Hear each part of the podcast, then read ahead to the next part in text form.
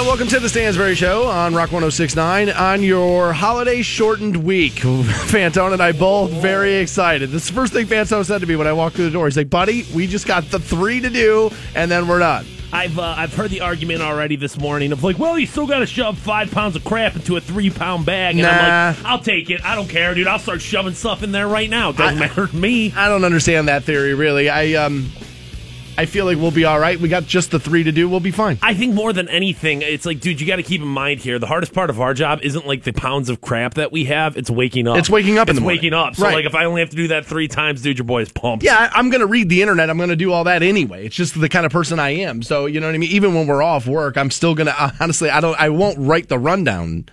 You know, I won't put that together, but I'll still read all the stories I would have read anyway. I always talk about how I'm going to avoid it, and then I never do it. I don't. There's something about me. I don't know how Can't to check out. I can't check out. I have a hard time with it. As a matter of fact, coming up at 7:30, we're going to talk about that because somebody forced me into it, and it was the best part of my whole weekend. Okay. and I'm going to fix this for everybody. Okay. And at 7:30, we'll do that. How was your weekend? Uh, it was pretty good, man. It's pretty good. Um, the uh, the two big eventful things of the weekend. Uh, last night, uh, it was Survivor Series, and I know you don't necessarily care, but Uh, except for the fact that your boy was at the first ever Survivor Series, Richfield Coliseum. My dad bitched the whole way. Well, of course he did. It was an absolutely star-studded lineup last night. Um, a, a ton of great matches. The action. I woke up this morning to watch it. Watched that still a bit pay-per-view? Oh yeah, yeah, yeah. But there's no such thing as pay-per-view anymore. It's not like you can order it off of. You can order it through your cable company. You just have to go through the WWE network. That's the only way you can do that stuff yeah, now. yeah, and I it was Smart. it was good. It was it was good, but at the same time, they left money on the table last night, and I feel like that's probably always the case with WWE. Is like as a fan, I watch it and I'm like, oh, I could have made that storyline better. I could have made that storyline better. I could have made that storyline better. But I can't believe I'm going to do this. let me see, let me hear it. What happened? All right, Uh, what do you- let me let me I need. I need more WWE. All right. Because apparently, dude, you're all pissed at the NXT now, which is like the minor league system. Not not pissed at it. I mean, it's just it's just there's only so many hours of the week, and especially recently that I've been able to dedicate to professional wrestling. And NXT was Saturday night. They had War Games, which was pretty sweet. But no, Survivor Series blew it out of the water. I felt like um, your boy John Cena was a little disappointing last night, though. Came out, didn't really do anything, got eliminated kind of early. So I don't know. I just felt like they left money on the table. Uh, but I'd give it a thumb up, maybe not two, but a thumb up last night. Uh, and the other big story of the weekend. Uh, the Christmas bar, dude. The Christmas bar on Friday night. So we drove by it and Bruh. swamped, Bruh. swamped. Bruh. Yeah. I think that thing's going to do big numbers. I know it is, dude. I mean, it was the soft open, so it was like you had to be a Facebook fan or you had to have some sort of invites or something like that.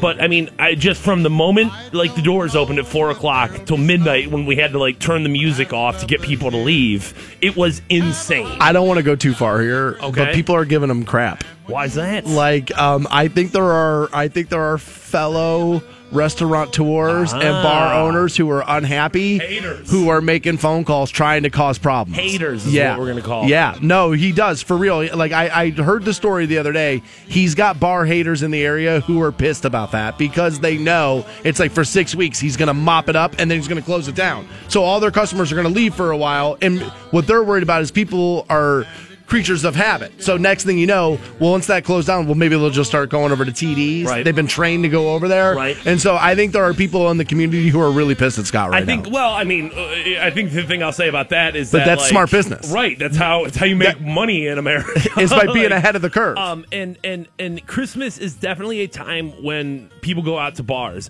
I would say that's probably the only stretch of winter where people are really like, oh, well, I'll go out Back this. into town. I'm here to, Yep. to see the family. Let's Yep. get together, have a drink. My family's making me nuts. Yep. Yeah. So like this is one of the rare times during the winter. That's true. December, January, February, not a lot of people going out. Usually it's pretty dark, it's cold, nobody wants to be out there. But Fair. Christmas is the thing that gets you out there. That's fair. And all of a It sudden, is. if you're not sitting on my bar stool, you're sitting on that Christmas bar's bar stool. Yeah, I would assume that there would be some Yeah, haters there's out there. There's some people who are making calls trying to make Haters. it, uh, trying to make his life hard. You want to talk about a war on Christmas? You want to talk Yeah. about a war on Christmas? That's fair. That is the war on Christmas, dude. That Christmas bar opens Black Friday at noon. Your boy will be there.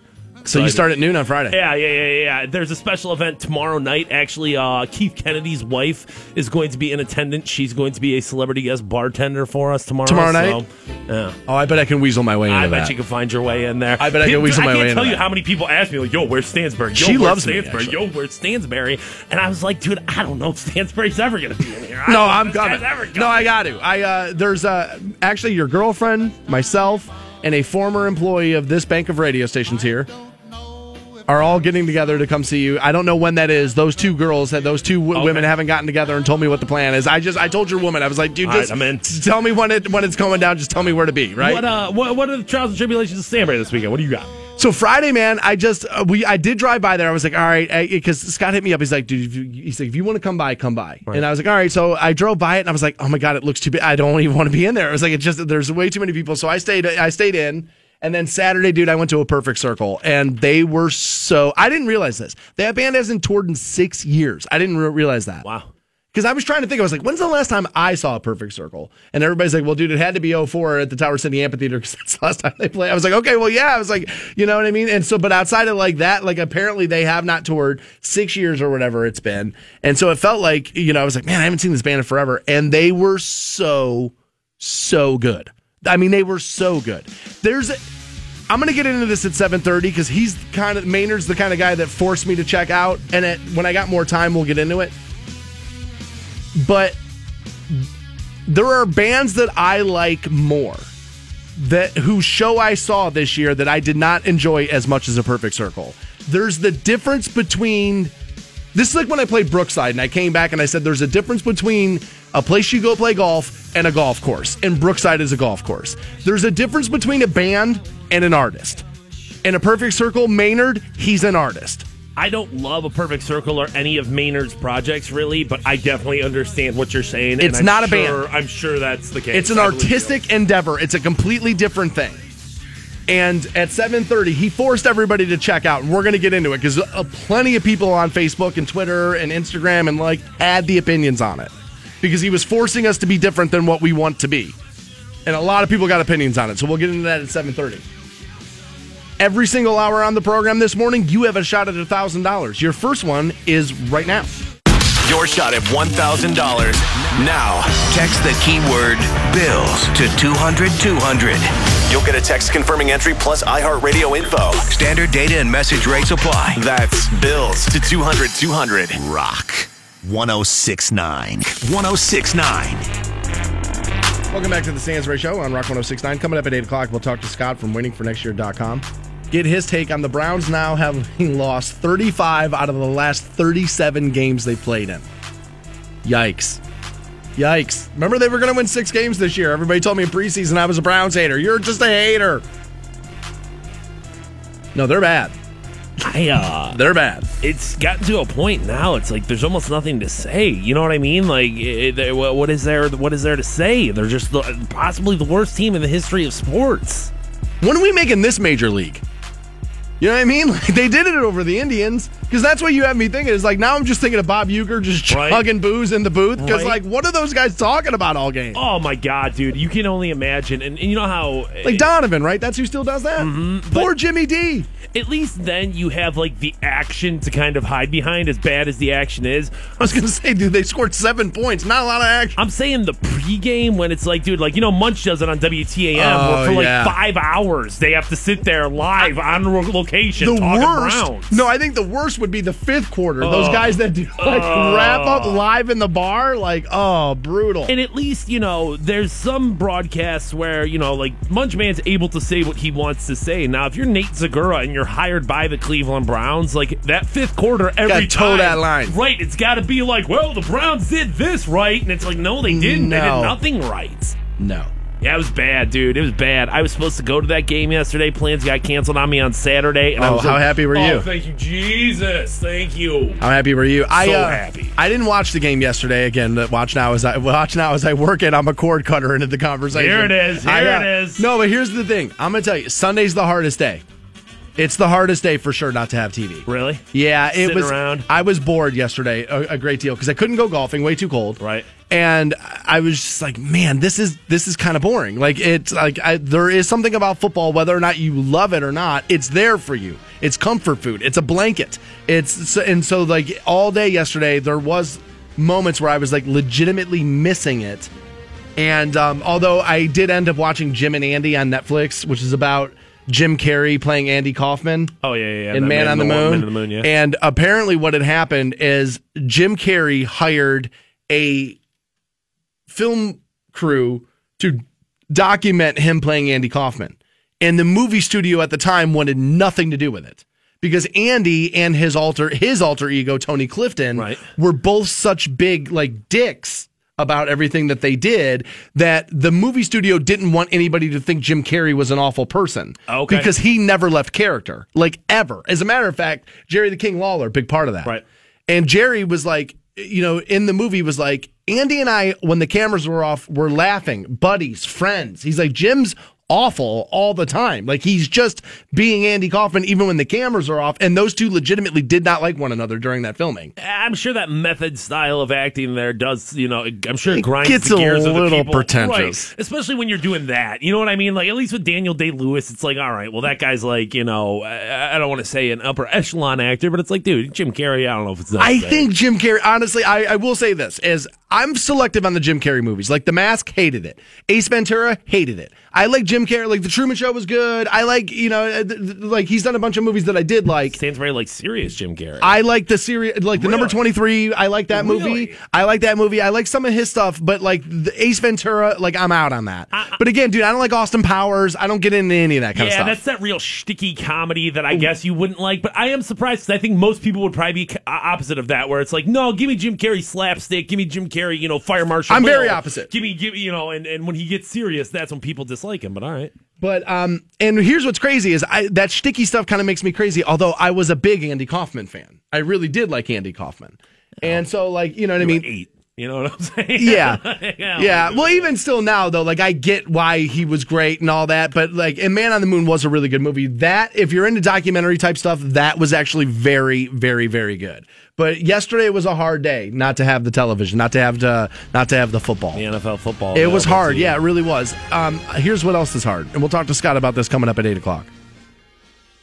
Pittsburgh, Baltimore, Cincinnati, all won yesterday. All of them. Cincinnati's not even good this year. They still find a way to win games. Pittsburgh put up 40 against Tennessee. 40. I think Baltimore beat Green Bay now without Aaron Rodgers. But still, the other three teams in your division all win yesterday. You score seven points in you're home field. They were spotted seven and a half by Blake Bortles. Seven and a half. Their home field. Bro, 35 out of 37 games. Not Lost. good. Not good. Dude, as a guy who's been pro Hugh all year, all last year, when they fire him, I'm gonna have to stand there and go, all right. I mean, I, I I'm gonna have to get okay with it. I think it honestly it sets you back longer. It takes more time now to build a foundation because honestly, it's gonna be a couple of more people and that you got to bring in this and that. I think it sets you back. But honestly, when you lose this many games in a row, whether I like them or not, I, I can't argue it. Yeah, I mean, you are what your record says you are, and uh, I think it's not necessarily fair that that's the case, but it is the case. So it's like, well, dude, you got to you got to deal with that. I still think he has a chance to save his job. He's got six games left. All he has to do is win one, and maybe he keeps it if he wins two. Dude, you you say that all he's gonna do is win one. They lost 35 of 37. It's a little harder than we're making. I still stand firm that the Browns do not go 0 and 16 this year. I still stand firm. On Really? That. Yeah, I don't think it happens. All right, I'll have to pull up the. I'll have to pull. I don't know. I don't know the remaining games on the schedule. They got three divisional games. They got a team with each one of those, so half of them are divisional, and then I don't know who else is on Like it. Like I said, still. all three of those teams won yesterday. We'll get Scott's take. Waiting for next year.com. We'll do that. Eight o'clock. A third of you swear you're going to do this on Thursday, and I don't think there's any way it's possible. We'll give you that next on Rock 1069. The Stansbury Show We may not be a global epidemic yet. on iHeartRadio, This is a dream come true. Canton's Rock Station. Rock 1069.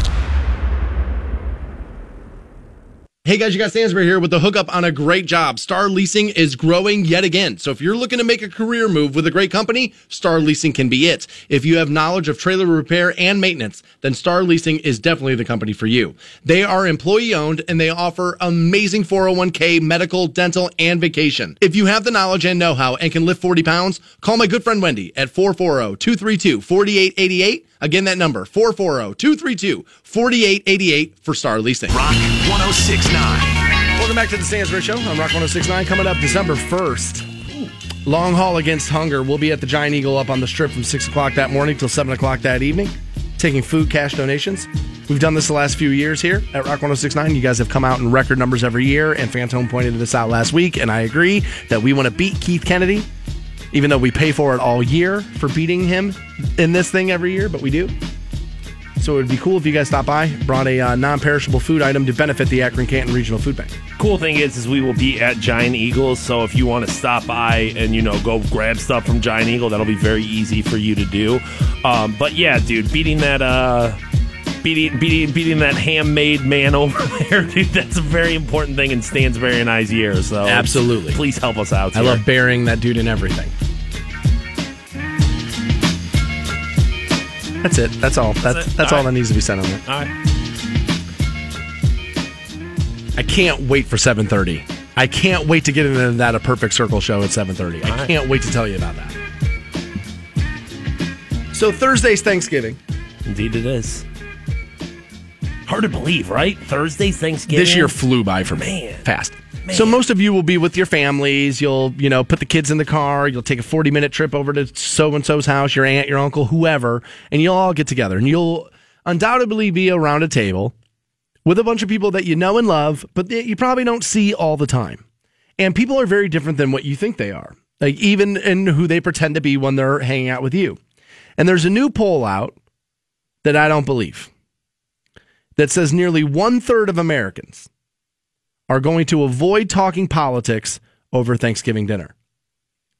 And I, let's expand Thanksgiving dinner to Thanksgiving when you're there in the house all day. Like you might not do it at the table, but let's not pretend that you're not going to be able to avoid politics over Thanksgiving. Here's the thing one third of Americans say they're going to avoid it. Here's why I don't buy this poll at all. This is a poll that's asking you about your behavior that ultimately has nothing or can have nothing to do with you. It can absolutely be your intention to avoid talking politics over Thanksgiving, but you don't control what everybody else says. And eventually, this is going to come out. It's just the world now. And we have a newsmaker in chief. Not only a president, but we have a newsmaker in chief. We have a guy who likes to make headlines for both what he's doing inside the political beltway and what he thinks outside of it. I'm not giving you an opinion on how I feel about that. It's just the reality. That's who he is.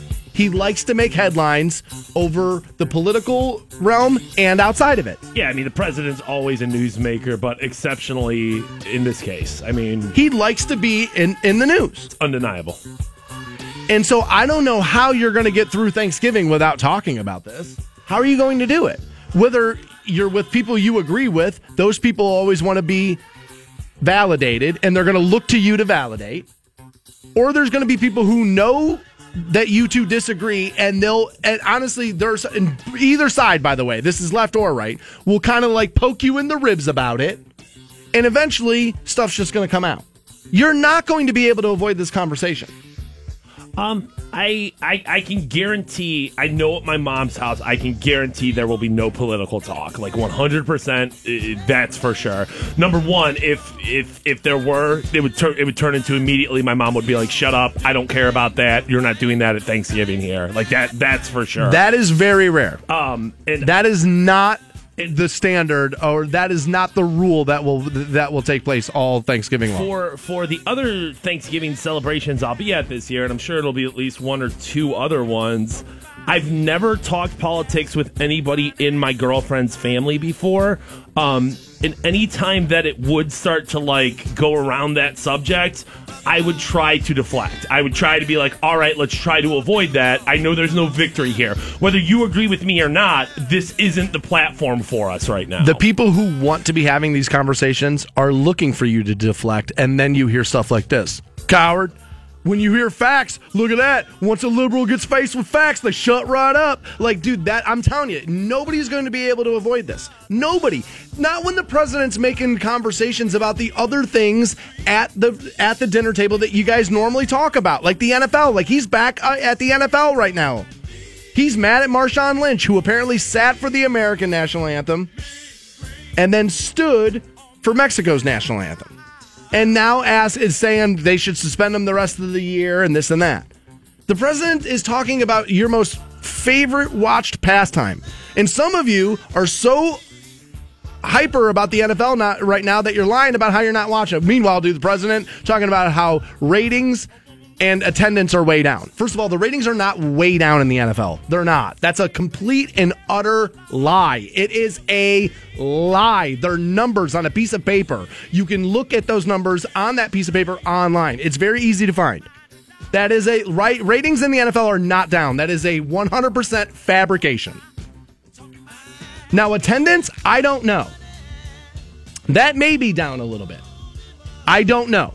I have not seen that. I know people like to show me those f- photos of the stadium sitting empty, and then I always say, well, look at the scoreboard. It shows, tells you right there that there's f- three minutes left in halftime, and people aren't coming back to their seats yet.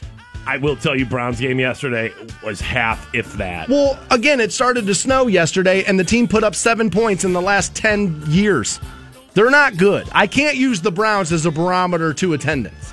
But I don't know how you think you're going to get in and out of your grandma's house and mashed potatoes and yams without talking about the president. It's not going to happen. It's a little bit sad. But I think this is the way it's always been. I mean, wasn't weren't my parents sitting around the dinner table talking about Reagan? Right? Like I got to imagine. Like I, I just think this is just what we do. I don't think you're going to avoid. I don't think you're going to avoid it at all. And maybe honestly, you shouldn't. There are a lot of people in this country who are upset with the leadership that they have that feel like, honestly, people not engaging in conversations, how we ended up that way. But one of the reasons why I'm looking not to go other places for my Thanksgiving is because I want to avoid com- these types of conversations because of what I have to do every day to make a living. That's part of the reason why people say, oh, you should come to my aunt's house or you should come to this. No, I'm not going because I don't want to have these conversations on Thursday. It's legitimately a day off for me and I want it to be a day off. This is what I do every day. I don't have to do it with my uncle every day, thank God.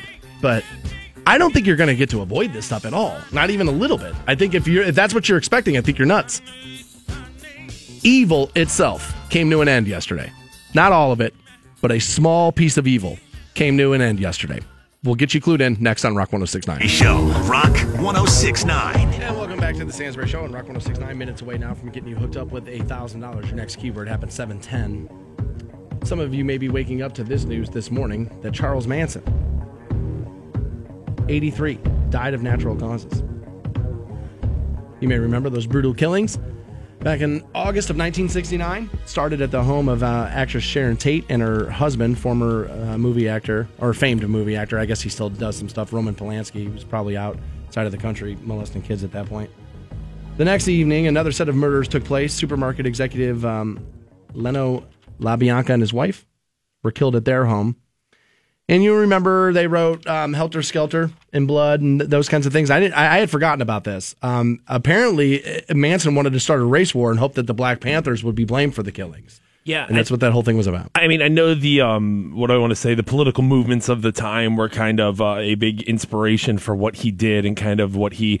And it makes sense. I mean, you have to take what's around you and and turn that into a message that people want to consume. So I'm sure in that time, in the late '60s, early '70s, that was a very that was very low hanging fruit. I just, if I'm thankful for one thing, it's that I'm smart enough not to get duped by a cult leader. Like I don't understand how grown people get duped by that. Um, I, I Like, how does that happen? Like, how does Manson happen? How does um, what was that? That guy in Waco, Texas, with the David. What was it? Uh, is it Koresh? Was that? Do I have that right? Um, w- th- that guy, that like that leader of Waco, Texas. Like, I don't understand how these guys who never look like much, who never really sound like much, always get like grown people into their. I will never get it. I think it's just knowing what to exploit in people. And like, yes, I, That's sad. I, I certainly don't think at any point am I ever going to be, you know, um, a, a potential candidate for a cult. But I think there are plenty of people out there um, who who are looking for an answer, who are looking for validation, who are looking for something to make them feel like, hey, I'm I'm a part of something. I wonder if Facebook's led to the like like t- to the decline of cults a little bit because like that's kind of what it is. Like you you can find each other now this way, and you can just like kind of spew your hatred back and forth with one another. That I'm a little bit surprised that it hasn't led to more of it. I'm a little bit surprised that it hasn't like increased. I would have. I mean, Charles Manson was like like the picture of evil my entire life. Like my entire life. Yeah, because you, I mean, you know, obviously this happened before you were born, but still, like, I would imagine that that decade after he Oh, was he was the, guy. Right. He was the guy. He he was like he was like the perfect picture of evil for most people in this country. And that's the reason why I wanted to talk about it this morning. Is cuz he dies and it doesn't feel like an event at all. And you know why that is? The internet. Manson was scary because he you thought he was the only one. Now that you have the internet and everybody's studying serial killers, and you realize every town's got a killer of like four women who this guy killed four women, and this guy, there's a million of these dudes now. And so, therefore, dude, Manson doesn't feel like anything anymore. He doesn't feel like much. It's because we see all of the evil in the world every minute of every single day. Manson was a big deal because it's what the news put on the news, and that's the only place you could get stuff like that.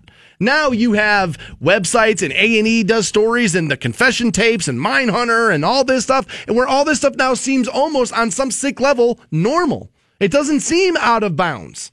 I think more than anything to me, as as I look back on this, and I really, you know, I, this was well before I was born, so I didn't like wait. I, I wasn't. I didn't like you know grow up with like a healthy fear of Manson. It was just kind of like, yeah, I know that story, and I know that. Um, to me, when you say seven brutally murdered bodies, seven just doesn't sound like a lot anymore. Where like maybe fifty, you know, or thirty years ago, there was a little bit of like, you know, seven dead. That's that's a, such a big high number. Nowadays, seven feels like You're right. It feels like nothing. Honestly, if it's not 10 or more, right, you're probably honestly if it's not 10 or more, you're probably not making the front page. if I mean if and that's that's a big like if in the sense of like these were murders over a, a course of time. We're t- I mean we've talking you know re- stories recently where there's been 50 dead bodies where it, yes where the the the cult aspect feels very scary, but like to say like he was evil personified. Barely even like Well, that's even, well, that's know. part of what I'm saying. You're agreeing with what I'm saying, which is, dude, all the information we have now leads to what Manson did doesn't feel crazy. Like, and he was just the first one of these. He's what started all of this. This is what started, like, let's look into this. Let's figure out what's going on. There was, I mean, obviously a little bit before that, but Manson was like one of those big crimes where honestly, it, it's just like he died and it's like because of everything else I have with the internet, it doesn't feel like a, like, this doesn't feel like an event at all. Where if Charles Manson would have died when I was in high school, it would have been a worldwide event. I, I guess maybe a part of the thing that makes his story a little bit different too, uh, versus like you know what happened in Vegas or something, is that yes, one person can go crazy and start killing and like do terrible things, but the fact that he was able to bring other what seemed like normally Normal normal, people. people. right, sane people into this madness, I guess maybe that's a big part of the fear as well. It's for me, it, it's just is never underestimate how stupid somebody else can be. Like I can't believe people could get duped into this, into Jonestown, into the. I like. How are you? You're an intelligent, or what should be an intelligent adult person. I get how kids get duped into the backseat of a car over candy, like that. I get. But how does a grown person get duped into drinking cool? Like into like I don't get this. I don't get it. You're an idiot. Like I just I don't get it. I mean, eh, you know, you not necessarily you can't say these people are murderers or anything, but I think plenty of people will point to religions and be like, "Well, it happens every day." At least there, and I knew somebody was going to go there. At least there, the messaging is ultimately good. The messaging about these uh, about these cults it eventually gets to let's say they start as good, right? Because that's what people are going to say as well. They don't start with Jonestown. He starts with this and then moves you into that, right? But at the moment somebody's like, hey, we're all going to drink this Kool Aid and die out, that's when I'm like, all right, you know what? This message has shifted from what I remember. I'm getting out of here. Um, I, I agree with you on that point. I think the counterpoint to that. I mean, making be, me drink grape juice, telling me it's God's blood. It's not actually blood. No, you see what I'm saying? No, but turning your head against you know horrific crimes that countless people did for their church. I Well, think would again, the, I've said know- if, if you know if your local country club was doing what your priests were doing, you So- would never go back. So, with all that being said, you know, I agree with you. There's a bit of like, how does this happen? But it happens time and time and time again. Maybe not to this extent, but I mean, you look at Scientology, you look at you know all these different like people, you know, It's because people want easy answers to questions they don't understand. Ultimately, that's how it happens, and that's what I'm saying. It's because they're dumb. More Stansbury Show right around the corner after you get hooked up with this thousand dollars. Your shot at $1,000. Now, text the keyword money to 200 200. 1069. Welcome back to the Stansbury Show on Rock 1069. Coming up at 8 o'clock, we'll talk to Scott from waitingfornextyear.com, get his take on Isaiah Crowell swapping jerseys with Tashaun Gipson, who basically said he was happy to be out of here because the Browns organization is a mess. God, how could he say something like that? According to uh, according to Grossi, DeShone Kizer's worst game ever. I believe it was 16 for 32, 179 yards, a touchdown, and one or uh, two picks. I believe it was. Although he was the team's leading rusher, I believe. So that's good. It's not much of a bar there. That's good. That's pretty good. God, dude, when you have your quarterback as your leading rusher and a running back as your leading receiver, dude, your team's effed. Effed. Yeah, they're not real good. Not real good. Not real good. They're not real good. So I've been wanting to talk about this since Saturday. All right. And I was like, you know what, dude? This is uh, this is one of those moments where I'm actually thankful that I have this position I have Okay. because I noticed something, and I was like, I think people need to be talked to about this by somebody who they disagree with, and then you'll be able to hear me all the way out, and I may be able to convince you that I'm right. Okay. Okay. Okay. And Saturday night, I took a buddy of mine to go see a Perfect Circle. It was at CSU, the Wolstein Center. And if you know Maynard, he's a weird dude. Like, he doesn't like to do interviews. He doesn't like to take pictures. As a matter of fact, if you look at pictures of a perfect circle, he's never in the center of the photo. He puts Billy Howerdel at the front of the photos as if to pass Billy off as the lead singer of the band. Because he knows most people are dumb. They're going to look at the photo of the band and just assume Billy's the lead singer. Whoever's in the middle. That's, how that's right. going to work, right? And so much so that even Saturday night, he lowered the lights all the way down on his stage, had Billy at the front of the stage, kind of like grabbing the microphone, looking like he was singing it, even though you know he's not. It's like he goes that far into this. He doesn't face the audience when he performs. There's usually like a silk screen in front of him. Instead, this year, what they did is they all had like a separate platform. He was center stage in the back and just never really had the lights on him. That's just how he does. That's how what Maynard does. I said it this morning. I'll say it again.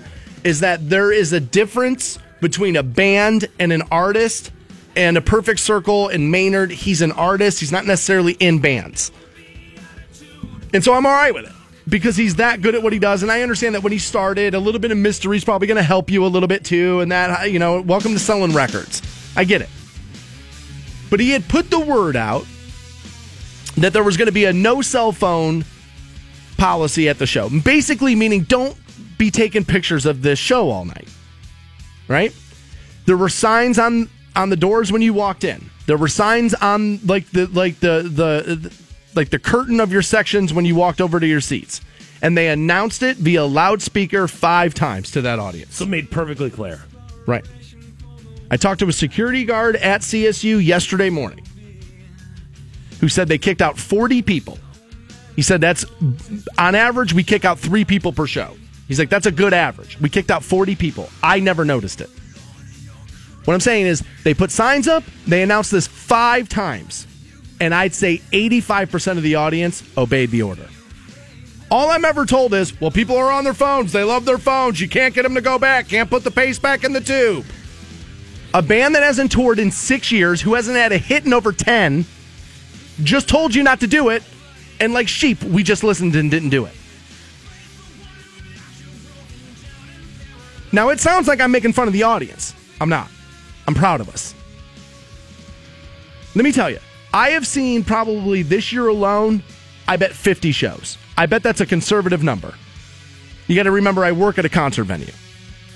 So I've seen a lot of shows. You add like the 15 years I've been in radio, God, I can't even begin to. I mean, it's thousands of shows I've been to. I saw 10 bands this year that I like better than a perfect circle. The one that's coming to the top of my mind easily will be Guns N' Roses. I like Guns N' Roses way more than I like a perfect circle. It's not even close. The A Perfect Circle show was my favorite show this year. And it's because we weren't part of it. We weren't the show. And it was awesome. I couldn't believe how dark that venue was between songs. It was great.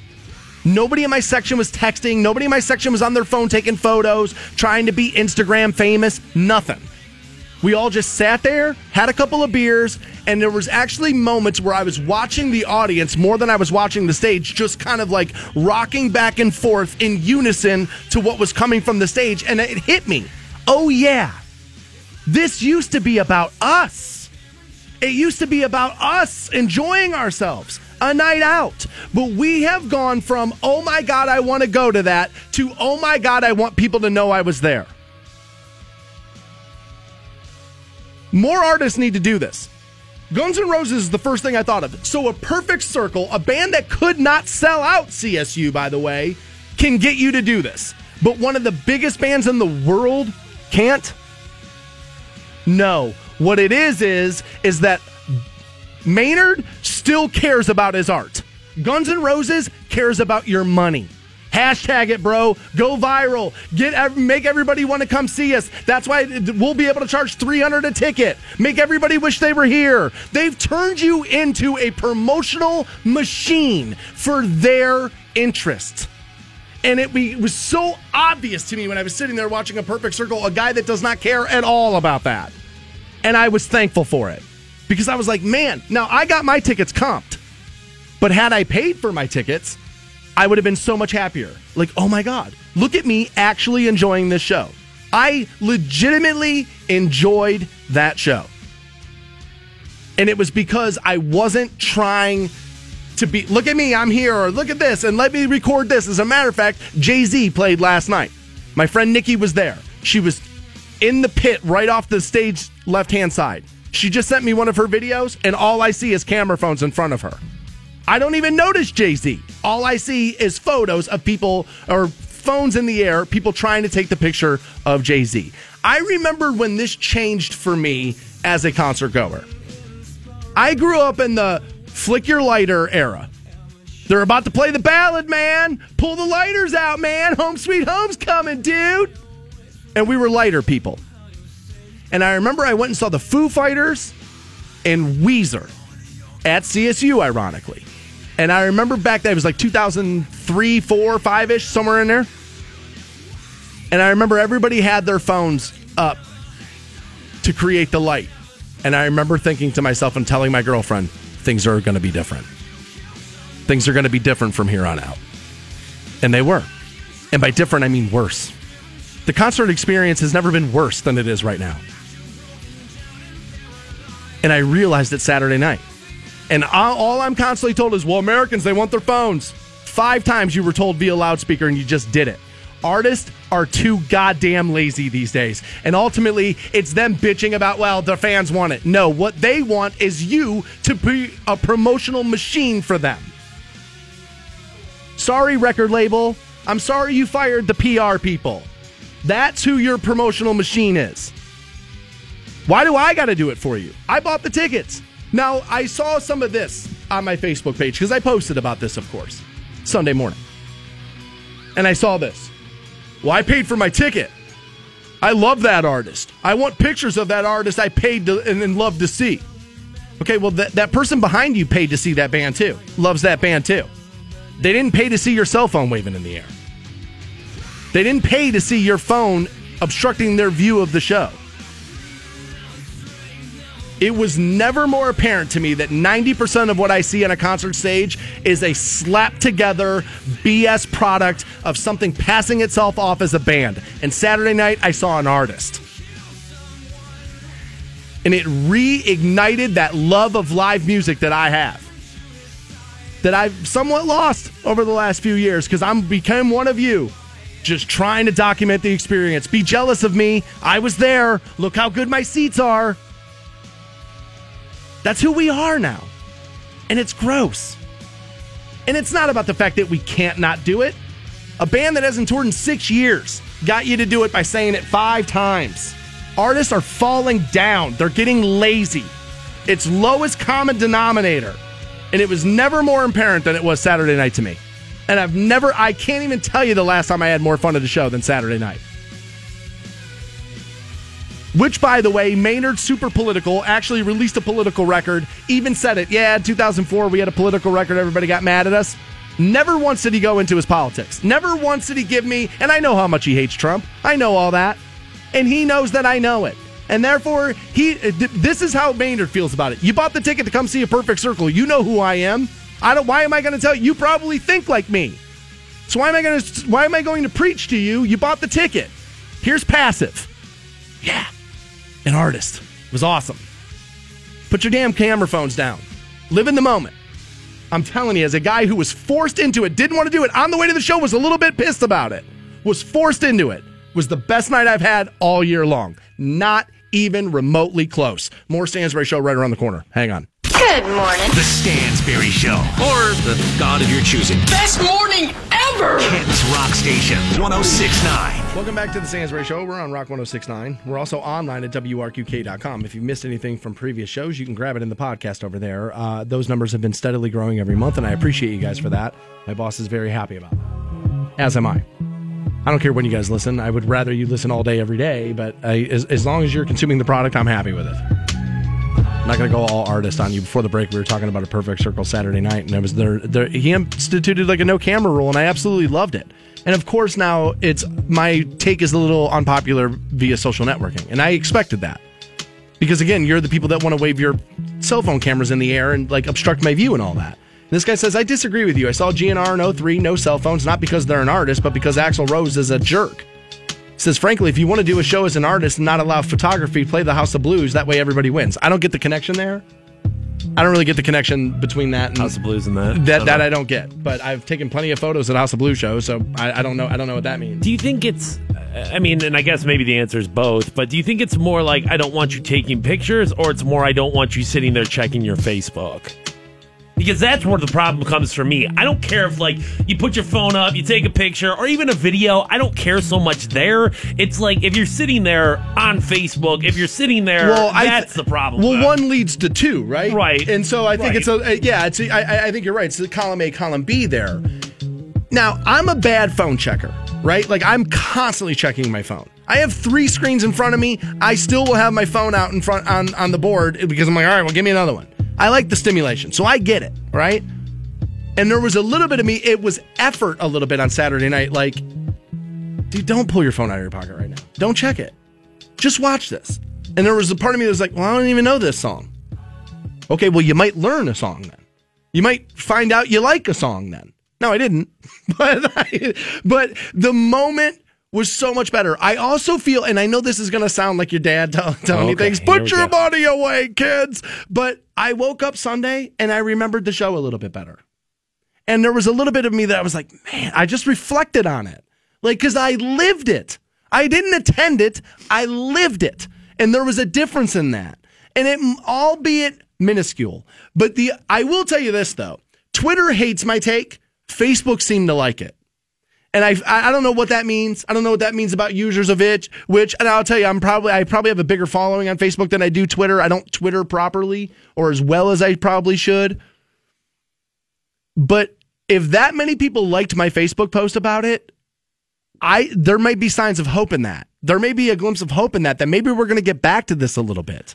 I think all people probably would do better, and whether it's a concert or just your day to day life of being more in the moment. Um, and obviously, it is 100% at the prerogative of the artist to do so. You bought those tickets knowing that those were the rules, those are the se- those are the you know those, those are the terms and conditions you agreed to when you bought that ticket. So it's their choice to do so. I just can't see I can't see that many other artists. I can't see that many other avenues in the sense of like, I don't think restaurants are going to necessarily buy into this because it is somewhat of a turnoff factor for a lot of people. It it it is until I think they have to go through it, and then they realize, oh my god, I just talked to my wife all night long. You know what? And I found out we're not as mad at one another as I thought. Or, oh my God, I actually watched that movie and it was good. Instead of like having Twitter in my hand and w- being excited about the fact that I have 280 characters to tell people how terrible this is. That, oh my God, because I actually sat there and watched it and didn't play on my phone during the whole thing, that I actually saw that plot twist that I completely would have missed otherwise. And I actually really liked that movie. Because I'm willing to bet that happens to me. Like, because everybody's been on me about how much I hate screen stuff right now. I'm like, yeah, dude, I hate movies, hate TV, hate it all. And I got to tell you, if I didn't play on my phone as much during it and I actually watched stuff, I bet I would like it more. Um, I bet you yes. There's going to be some cases of that, but there's also going to be like, oh my god, I can't believe I have to sit here with my wife for another two hours. You know what I mean? Like, I guess it's easy for me to say stuff like that because I'm not married. Right, right, right, right, right, right. All right. So I, I get it. But I'm telling you, I think concerts, like, I understand the mentality of you feel like, well, I was there, and so I should be able to take this home with me. Now, people are making the argument to me that Maynard's thing with the perfect circle is not about the fact, it's about stealing his stuff. That that's what he, he's really all about. And I uh, would tend to agree because a perfect circle's on streaming platforms, but Tool isn't. Right. Like, and I think it's because Okay. he has more creative control over Tool than he does with a perfect circle or one or the other or something like that. I- I think there's something in that. Ironically, Maynard's the one guy that doesn't give you anything from the stage to walk away from. Like you could take photos all night long, you're not going to see anything. suck, yeah, right. I mean, so ironically, he's the guy that does this. I just think there is a little bit of sometimes, and I can't believe I'm going to say this, but sometimes in life, rules or laws are there to protect you. And this is one of those moments where I think if they if this was forced on you more, you would bitch and moan and scream and yell, but the more shows you went to, I think you'd be like, man, this is good. Because all I did Saturday night was think to myself of, man, this is like going to see a concert like when I was growing up. Like when they were still good. Like when it was like, yeah, I can't wait to go to that. And when it was like you you talk to your friends the next day who didn't go, oh my God, what are you talking about? You should have been there. It was awesome. And now like you don't have to go to things anymore. Like I don't have to go to Jay Z last night. I didn't have to go to that. I watched the videos all morning during commercial breaks here on the program. I seen the Jay Z show. It's pretty good. It was Hova. He was pretty good. Like there's a little bit of this that I, I I think needs to come back a little bit, and I maintain that everybody always just says, "Oh, you're never going to get America to do it." A band that didn't tour in six years hasn't had a hit in fifteen. Said it five times. They didn't even say it. A loudspeaker said it five times. 80% of the crowd obeyed. Nobody, I've sat up in, the, people were like, well, maybe if you were sat back a little further, you would have seen more phones. I sat in section 210 upstairs. Nobody in my section was on their phone. Not once. I was like, dude, I, my head was on a swivel. I was looking for it. Didn't notice it. In between songs, set, I mean, dude, that place was pitch black. It was like old school. Like people my age right now are going, yeah, concerts. That's what they're saying. Because that's the way a concert is supposed to be. It's about them performing for you, not you capturing the performance. Buy a live DVD if that's what you want. Now, a guy's making a good argument here. Maybe what the band does is record like a 45 second video and like four photos and put them up to their Facebook page as soon as the show's over. That way, fans who are there, like, give you like a code or whatever, and you can go get a moment from the show. That I would be all right with. But the wavings of the phones back and forth and the distraction and all this stuff, I'm just going to tell you, I saw probably 100 shows this year, and A Perfect Circle was my favorite one, and they are by no means anywhere near my favorite band. But man, was that show good because Maynard was a dick because he knows better than you and I combined. More Stansbury Show and $1,000 up for grabs next. Hang on. Hope you boys brought popcorn. The Stansbury Show. Because I'm about to put on a show. Rock 1069. 1069. Welcome back to the Stansbury Show. We're on Rock 1069. Every Monday at 8, we do it. We talk to Scott from waitingfornextyear.com. My man, how are you? Doing well, man. Can't uh, can't complain too much outside of this weather. It's kind of BS. Yeah. Yeah, it's not great. Uh, got a shortened holiday week, though. We all like that. I know everybody's expecting me to go off on the Browns with you, and we're gonna. But I but I want to hold off on that because I've been reading a lot of articles over at your site, waitingfornextyear.com. And I had before the season had started, I'm talking Cavs now. I had predicted that this would be a thing. And I was told by everybody, and I believe yourself included, that I was making too much of it. But I'm reading sites, and I'm reading articles at your site right now where people are like, dude, you got to cut Derrick Rose. It's no good. You got to figure it out. You got to get Derrick Rose out of here. And I was like, pretty early on this, like, guys, I mean, we've seen the best of Derrick Rose, and it's never really been the best of Derrick Rose. Like, what's going to happen there in the saga of Derrick Rose and the Cavs? Well, I don't know how they're better by cutting him. Um, you know, he's hurt for one. He can't. He his, his ankle, which was tweaked you know, earlier this year, he just, I don't know if he's coming back too soon or, I mean, we've all had those kind of lingering issues where they seem like they're fine until they're not again.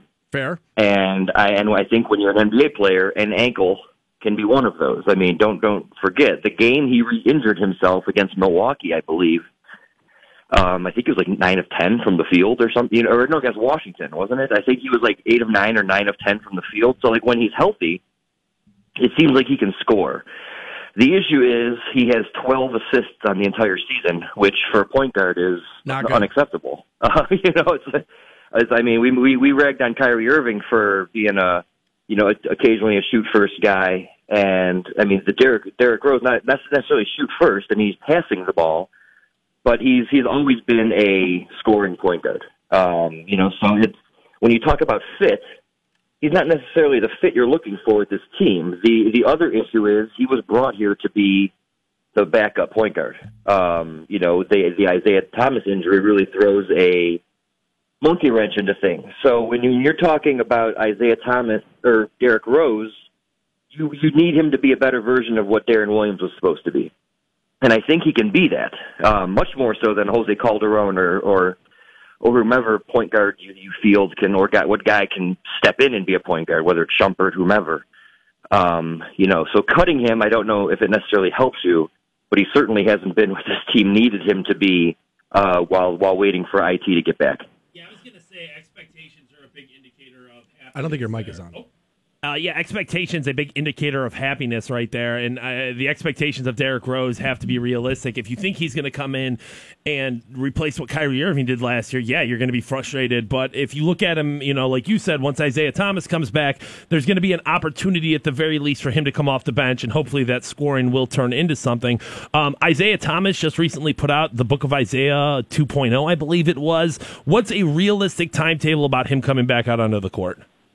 Uh, he was doing full sprints yesterday um, before you know while while uh, while practicing, and I I I take that as a good thing. Um, which you know I I don't know the hip they're being very cautious with, which you I think you have to be if you're the Cavaliers. Um, you know the Book of Isaiah stuff was really captivating. You know the guy seems like a genuine dude. Um, which you know the city can really rally around. You know, we we tend to really love those, you know, no, not not that he's a reclamation project, but coming back from what he came back from, whether it's the loss of his sister, whether it was, you know, being traded, you know, while while on vacation, whether you know you take your pick. I think the city can really rally around that. So they really need to make sure that he is good to go. From a timetable standpoint, they were initially saying January, and uh, by all indications, it could be somewhere in December, which is well ahead of schedule. Well ahead of schedule. Um, I, but it could be December 3rd. It could be December 29th. You know, I, I don't know where, you know, where that window is. Um, but good news is each day that passes, we're closer to getting him back. And this team really needs him in a, in a bad way from a scoring standpoint and from a point guard standpoint. One more Cavaliers note. Friend of the program, actually, a guy we have on quite a bit, John Holland, uh, Canton Charge player, will be with your Cavaliers this evening for their game. Moving on to the Browns now. Lost 35 of 37 of the last games there, Scott. Like, um, this is what the media is focusing on, though, so far this morning. That Isaiah Crowell and Tashaun Gipson exchanged jerseys after the game, like players will do from time to time. And Gibson had like thrown the Browns underneath the bus, and now people are all upset. Like this is what we're talking about versus like. Well, Peyton Manning did like kind of you know come into the headlines pretty heavily after yesterday's game, from what I'm hearing, and now MSN's reporting like they're legitimately making a move. Like, what do you know about this? Like, how like how far along in this process are we? Is Peyton going to be a reality? Well, for anyone who's upset about the Crowell Gipson thing, um, you, you you're going to be on the wrong side of history here because these guys are only getting more and more close with one another. Um, players, you, you hear in the NBA all the time. It's a brotherhood. Um, these guys exchange jerseys. Um, Gipson had nothing bad to say about Cleveland. He had nothing bad to say about the team. Nothing bad to say about the players. He is anti front office. And when That's you go fair. through So what you we. went through as a as a free agent, I, I, I can't say I blame him. Um, you know, the guy was a Pro Bowler, uh, staring down the barrel of a of a multi-year extension, and then they slap a second-year tender on him for like two million bucks, and then he so he he so he gladly went to went to Jacksonville, where now there he's he's one of the best defensive backs and one of the best passing defenses in the NFL. So. Um, that said, the Peyton Manning thing, I do, I, I, I think there's some smoke there. Um, I don't know what'll happen. Um, you saw in the CBS report yesterday that there will be multiple teams looking for his services, which you wouldn't, you know, which would be expected. But in order for the Browns to be ones to be in the in the mix, Jimmy Haslam might have to give up some ownership stake. I mean, that's how bad a a four and forty three record is, you know, under your ownership. People want to talk about tearing it down to build it back up. But when you have teams like the the the Saints or the Titans, you know, in the thick of a playoff hunt, also willing to take him on, you know, the Browns suddenly don't look so good. So yeah, they're to Haslam, Haslam and he go back well, you know, when when he was a teenager. But uh, when you when you're talking about a career move, you know, if you're Peyton Manning, do you want your legacy Yeah. to be what Mike what Mike Holmgren's was, Right. or do you want it to, or do you want it to be you know a little more successful? Well, so we'll see what that, happens. not only that, but Jimmy Haslam's in a court battle with his other business right now, and everybody always says this to me. Well, he and Peyton Manning go way back. Right. Maybe, Peyton Manning goes far enough back with Jimmy Haslam where he realizes that's not the kind of dude you want to be in business with. Maybe that's what he knows. Also, should be pointed out, Tennessee and New Orleans both have quarterbacks. Correct. You know what I mean? Correct. And so yeah. when you have and, a re- and pretty and pretty and pretty good ones too. Right, and when I you- mean Mariota Mariota threw a bunch of picks on Thursday, but he also hit 310 yards. Right. I mean, so there's at least a building point there. I, I don't know that it, that it's you know locked up that the Cleveland Browns will be will be where he wants to go. Now Peyton's got an ego, and maybe there. And I've been making this case for it. When maybe he looks at it and goes, "Well, if I'm the guy that fixes it, now I'm like you know I'm solidified." Like there's ego that's going to be built in that decision. I can maybe see that happening at this point. I don't care who they get, just get somebody. That thing needs to be turned around, and it needs to be turned around fast. Scott, I'm sorry, I'm up against the clock. I hate to do it to you. It's a, uh, but if I don't talk to you again before Thanksgiving, I want to, you know, make sure you say, you know, Happy Thanksgiving to your wife and kids, and have a great holiday, man. Thanks, man. Appreciate it. Have a great week. We'll talk to you again uh, Monday at 8 a.m. is when we will do that. Your next opportunity at thousand dollars right now. Your shot at $1,000. Now, text the keyword cash to 200 200. Rock 1069. Welcome back to the Stansbury Show on Rock 1069. We're online at WRQK.com. We have a uh, four pack of tickets, I believe it is, for the Canton Charge game December 1st.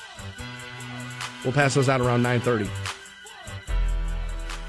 Another mention here, uh, good buddy of the program, John Holland, actually going to be playing, a Canton Charge player, going to be playing with your Cavaliers this evening. He's uh, one of the two way players there. Yeah, John Holland. Um, he uh, he's going up to Detroit, and hopefully he uh, he finds some success up there, gets an opportunity to kind of show what he's worth, and uh, I don't know. Hopefully, it turns out good for the guy.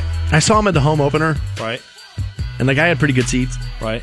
So I walk in and I've sat, uh, you know, I was sitting down, and he was walking up to the bench after coming off the court, and he saw me, and he like kind of pointed. He was like, "Yo, man, good to see you." Yeah. And I was like, "Man, look at that, a guy that can play in the NBA." Remembered what I look like, not my name, but what I look like. That was pretty awesome. So, good luck to John Holland a little later this evening. It's gonna be awesome. I've been talking about this for a while. Where say what you want about the movies themselves, but the trailers for comic book movies do their job. Oh yeah. Like, I'm not all that interested to see Thor Ragnarok or whatever it's called, but when I watch the trailer, I'm like, that looks awesome. I've heard good things about that. Now I'm not. I didn't like the first Thor movie. I didn't see the second. Yeah, I'm So- not a huge fan of Thor as a character, but like I've heard good things about that one, so maybe it's worth Okay. it. Because here's and here's what's going to happen for me inevitably is like, well, I don't really like it, so who cares? And I'll watch it on Netflix. Once That- it's on HBO or Netflix, I'll be like, That's who. I am too. And Justice League's another one of these, Right. which is from the DC universe. You get a little Batman there, you get a little bit of everybody there. Wonder Woman and the like, All right. Superman. Right. And this movie opened this weekend. And people were curious because Ben Affleck had been kind of like hoisted into this, you know, sexual harassment the thing that's happening in this country right now, where a woman's like, yeah, you know, he did this and he groped me and he, you know, grabbed me. And people were curious, is this going to affect the Justice League's opening? Okay. And so they opened at 96 million. And if I'm reading this right, they're calling this a disappointing opening. Wow.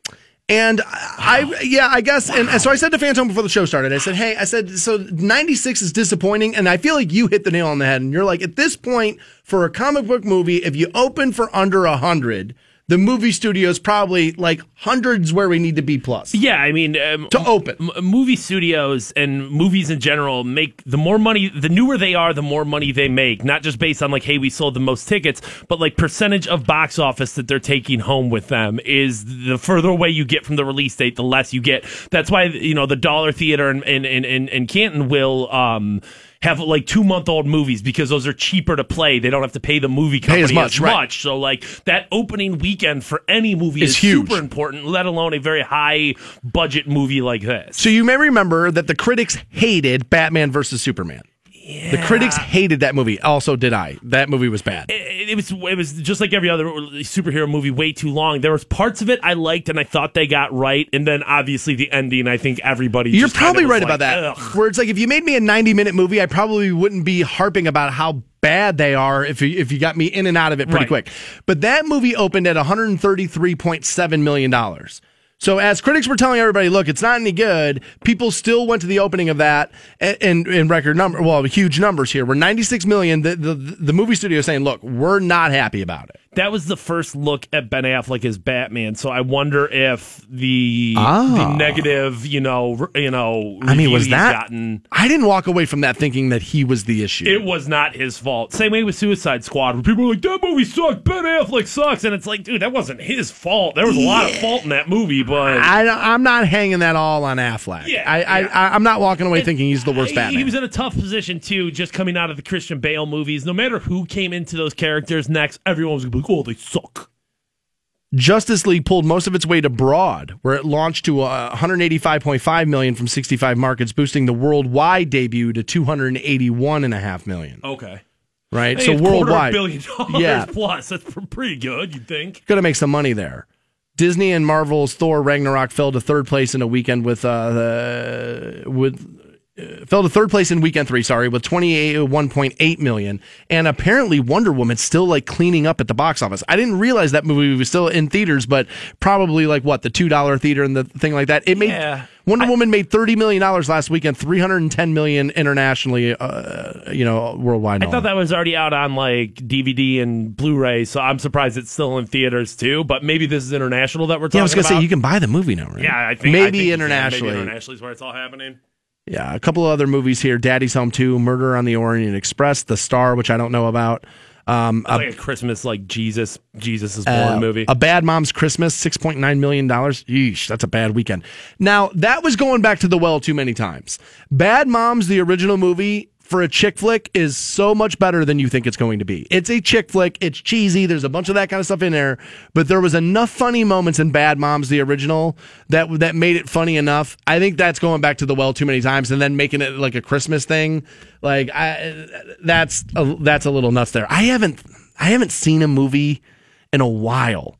Like, no, actually, the last thing I saw in the theater was Blade Runner 2049, and I didn't care for that. But I was never a huge lover of the original Blade Runner either, so I think maybe I just missed the concept. Maybe it's just not for me. It'll, it'll be interesting to see, and I guess it's a big part of this is because tickets are more expensive than they've ever been before. But it'll be interesting to see what this Star Wars movie does, and this. Yeah. I think that'll be a, a fair line of like, well, is this a problem with movies right now? Is this a problem with theaters right now? Is this a problem with oversaturation of the marketplace when it comes to superhero Star Wars? All Every year, the same brands are the big movie of the year. Right, Every right. year. And so it's like at some point, you got to switch something around. You would at least think a radio station in Florida is doing a giveaway that I can't believe we're still able to do in 2017. I can't believe it. We'll get into that next on Rock 1069. The Stansbury Show. I have got to get in on this. Rock 1069. Hey guys, you got Stan? Rock 1069. And welcome back to the Stansbury Show on Rock 1069. 930, we'll pass out a four pack of tickets for the Canton Charge, their game December 1st at the Canton Civic Center. Again, friend of the program, John Holland. Canton Charge player, going to be playing with the Cavs tonight. And then up uh, to Michigan to play uh, the Pistons, I believe, right? Yeah, exciting stuff right there for John Holland. Uh, shout out to him, and hopefully, you know, this turns into something good for him. It's the blessing and the curse of the G League. I want that dude on the Canton Charge, but I also want him on the Cavs. You know, I want him to get a shot. That, that is a tough thing there. It's it's hard. I like watching him here, but Right. you know, I, I, I want what's best for John Holland. And I would like for him to be able to reach his dream, which is playing in the NBA. So that'd be awesome. So good luck to him. Radio stations, at least when I was growing up, were known for stunting. Now, I don't think stunts th- these days are probably all that good of an idea in the Sue, is that appropriate? Should we be doing this kind of culture? Actually, a lot of the radio stunting went away with the Wii for Wii. Where when the Nintendo Wii was the big video game system, there was a station in California that had people drink water and hold their Wii, get it, for the Wii. Well, somebody died.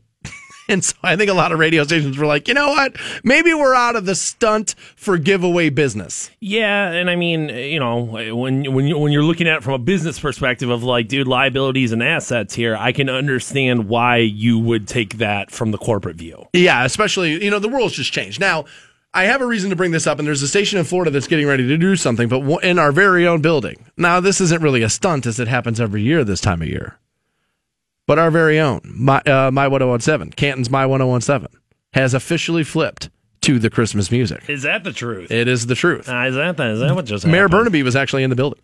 And you know, I don't know for like a mayoral proclamation of Christmas. I don't know why the hell the mayor was here for that, but okay, he was. Ah, dude, wh- you know, it's much like filling out a, uh, a an NCAA p- thing. It's like, dude, yeah, go in there, say Merry Christmas, and all of a sudden people are like, yeah, dude, Mayor Bernabei, he's not the worst right there. It's, I get it. No, yeah, I mean that's I mean I, I get it for him. I you know what I mean. It makes sense. That's that's what politicking is: shaking babies, kissing hands, and the like. Now, there was a study that just came out not that long ago that said actually listening to Christmas music is bad for your mental health. And I would agree. Dude, you're not going to have a good time at the Christmas bar. dude, that I, uh, Christmas bar, you're going to have a bad time. Yeah, but everybody's hammered at that. And That's true. I feel like target rich environment. So, like, that's how I'll muscle through that one. So, I'm looking at my 1017's playlist here. I pulled it up. I got it. Okay. I have it here. All right. And I was curious about what the first Christmas song of the day would be. All right. Take a guess, Fantone. What was the first Christmas song my 1017 played? Logically, Santa Claus is coming to town would make sense, so I'm going with Santa. Last Christmas by Wham. Their version of Last Christmas. Yeah. Now, there's a song that's scheduled to run here, and I'm sure my company's going to be unhappy with it. But it was all over last year. I remember we did the story because people were upset about this. That's how they started right there, a little wham, last Christmas. But in the rundown, in the first hour of the Christmas music, is a cover, albeit, but it's still the song, Baby It's Cold Outside. But you remember there people brought it up last year, or maybe even two years. I think it's probably been a little longer than that. Mm-hmm. But I remember it was a topic of conversation on this program last year that when you read the lyrics to Baby It's Cold Outside, it comes off a little rapey, is what people were saying. Yeah. And Yeah. I had kind of like was like, eh, I think people are making too much of it, or whatever. Just it's a Christmas song. How bad could it be? But when you read it, it does kind of come off as a little graphic. And I'm surprised with like the what a hot topic that was last year. That that's still part of what the company is going to do with their Christmas stations. Eh, the whole thing to me is if I'm looking at it from the company perspective, that's such an easy like. Well, we just won't play it. Nobody's really going to notice because we'll play, you know, Rudolph the Red-Nosed Reindeer, and it, it just avoids the problem. A little bit of looking down the field to me of like, well, For me, it was like, is anybody going to be sitting there really thinking to myself, man, I've been listening to this for two days and they never played Baby It's Cold Outside. That's, Right, that's not right. right, That's right. not right. But if you do play it, there is going to be somebody that hears it and goes, oh, I don't know if you should be doing that in 2017. dude, I mean, it's the same radio station that plays Michael Jackson all the time, right? So it really doesn't matter. All right, let's I mean, move really forward to somebody. matter. We're going to move forward to somebody else's radio station in Florida now. And I can't believe this is going to be a thing. Fort Myers, Florida, Yeah. a radio station is doing a once in a lifetime sweepstakes. Okay. Win a baby contest. B1039 has opened up with Win a Baby contest. Did you work at B1039? I did not work at B1039, but I know, like, I worked with the guys that are part of this story. Really? Big Mama and Adam Starr. Yeah, I worked for both of those dudes out in California. These are like these are like my dudes. Big Mama. Big Mama, Big Mama. It's a large ticket to write for. He says Big Mama, the host of Big 1039's Big Mama and the Wild Bunch. Big. Mama, the Wild Bunch. Yeah, I've I've heard Big Mama. I have. Um, I you can hear from my in, inflection in my voice. I'm not real impressed with Big Mama. Says we're giving you the opportunity not to have to worry about it. Says Big Mom and his wife Sarah have been trying for years to add to their family. My wife and I started going through in vitro, and we're struggling to have a baby. They found their answer with that treatment, and that's what gave them the idea for the giveaway. I know the struggle's real here, he says. So I know what I know how we're going to change someone's life. They're partnering with IVFMD in Naples and a couple other pharmacies in order to make this milestone sweepstakes happen. It's only ever been done in Canada, never been done in the United States. I'd be careful of saying that. Everything on the radio has been done somewhere before. Welcome to the radio business. Porn star in the park. Howard did it DC 101. You can tell me how it happened two years ago. Yeah, I was around the first time at DC 101. Big Mama, he says this is just the big. This is just the biggest giveaway I've done at B1039. This is the biggest giveaway I've done in 20 years of radio. He said, applicants just have to submit a video that tells their story. Whoever wins is going to be someone with a heartfelt story going through the struggle. It's not just going to be like caller 18. You randomly won tickets to go see Taylor Swift. He had it. It says here the popular radio host. They always like when you write that. Wants to encourage people to encourage their friends who might be going through something similar. I'm just shocked the radio stations are willing to get involved in this in this area right now. Um, I, I, I mean, I guess it's like any other medical procedure that you could give away. You know what I'm saying? It's not like they haven't given away, you know, boob jobs and things like that. So uh, I I know what you mean, but I'm not surprised. If I told you today that an iHeart station was going to give away a boob job, you wouldn't be shocked by that. An iHeart station, yes. A Beasley station, no. I, That's you know what. I'm saying? That That's, is that's, fair. That's that's the difference there to me. That is fair. is you've got the you've got the the corporate giant iHeart, which is what we are and who we work for, and like I'm glad to has to be a little bit more on their P's and Q's than some other operations do. Right, right. Yeah, that is true. I mean, Beasley owns probably like 10, 15 radio stations, Tops. and when you do that, that's a lot. It opens you up to a lot more. You can do stuff where it's like with the corporation, no, we have to have lawyers look at it. We have to have this, blah blah blah blah blah, and it's like, well, of course they're going to shut it down because eh, you know. Side note, I think I only know one radio name worse than Big Mama. That name's pretty bad. I mean, maybe if you were like a big black sassy woman and you were, hey, it's Big Mama in the middays, then I guess I could get it. But when you're just like a white dude in the middle of Florida and you're like, hey, it's Big Mama here, it always kind of made me like, what? What? And how are you my boss? For for me, this feels like a holdover to a previous era. oh, for sure. When this was like where this is a guy like Mike Calta's one of these. Yep. Mike Calta same, same thing. Mike Calta, yes, Mike Calta's one of these where he used to be Man Cow. Now there's two Man Cows. There's Eric Man Cow Mueller, and then Mike Calta was known as Man Cow, and he dropped it after a while. And he just said, "Look, there just comes a time in the business where it's like nobody's going to take me seriously if I'm using a 1980s radio name." Free Beer and Hot Wings are facing the same thing, and it's like, dude, you guys. It's not even like, hey, it's the Free Beer and Hot Wings show with Jim and, and Terry. It's like, no, hey, I'm Free Beer, and hey, I'm Hot Wings, and it's like, dude, oh my god. So when I first moved to Oregon, Ugh. I had never really known of free beer and hot wings. Like I didn't know about them much. Right. So I moved to Oregon and like the local station there had carried them. 96 not New Rock, 96.9 The Rogue. Nobody plays more New Rock than The Rogue. And then they would go into STP's Dead and Bloated. They would brag about how they were your New Rock juggernaut and then play Dead and Bloated, which was insane. But it was a pretty good radio station, really aggressive actually. Uh, it rocked a little harder than maybe it should. And I um I remember I was hearing promos and like people out there, you know, heard used to be on the radio. Huh? I said, yeah, yeah, yeah, for a little while, you know, it was all right, this and that. You should check out Free Beer and Hot Wings, man. They're pretty good. And so I checked out Free Beer and Hot Wings, and my brother and I were listening to it in the truck on the way back on the way to the bar. And my brother's like, dude, thank God you got out of this business. Dude, listen how terrible these guys are. Five years later, Stan's sitting here like back in the They're- game, baby. I mean, dude, those guys. I mean, dude, those guys are legitimately bad. I mean, they're bad. I don't know how that got nationally syndicated. Like, there are shows that I can listen to and be like, all right, yeah, I understand how people picked you up. Like, I get it. Um, I, I'm just like, do they tried to stick all these names on me when I first got in this business. Like, they, I remember once you couldn't even say it now. Excuse me for it, but uh, like they tried to, they're like, we'll call you because like retards were like the thing on the radio. You know what I mean? Stern had kind of like made that the thing, and it was like retard Andy, and I was like, no, I'm not doing that. Like, I'm not going to be standing in a bar ten years deep into my career with a microphone saying that. I'm not doing it. And they were like, well, maybe you don't work here, and I was like, all right, well, maybe I don't work here. Like, I'm not doing that. That's not going to be a thing. And now I'm ha- like, when I first, I said to my bosses at the time, I'm just going to use my name. And they were like, it's too long, it's too convoluted. People are, it's hard to say, it's hard to spell, people won't get it. And I remember saying to my boss then, who's no longer in the industry, ironically, I remember saying to him then, I'm good enough to where I'll make them remember my name. And that's when he walked away and said, "All right, that's that's the answer I was looking for. That's the confidence I'm looking for coming out of my studio. You're damn right. Get in there, use your name, you'll be fine." And I think sometimes you may just got to stand up for it. At this point in a B1039, I would be like, dude, I'm 50. I got to stop calling myself Big Mama.